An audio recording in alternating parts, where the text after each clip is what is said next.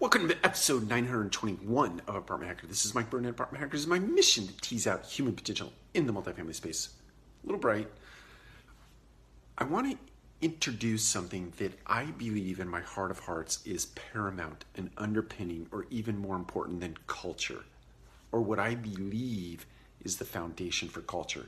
And it is one of the most incredibly hard things to do but it is the underpinning of what really drives an amazing culture a culture of excellence, a culture of, dare I say, perfection, even though in my head you can't get to perfection, but you should strive for that.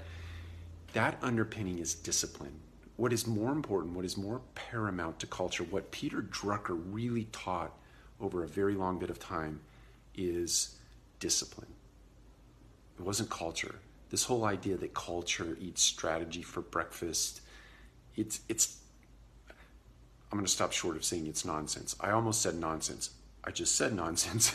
I, I i don't want to discount people that that misunderstand what peter drucker was going for when he when he said culture eats strategy for breakfast. He really didn't mean that that's not the way you should interpret that quote but the more important point here is it's discipline it's being disciplined about various processes, procedures, routines in your business. If you are disciplined about certain things that drive your business, the culture is a result of those disciplines.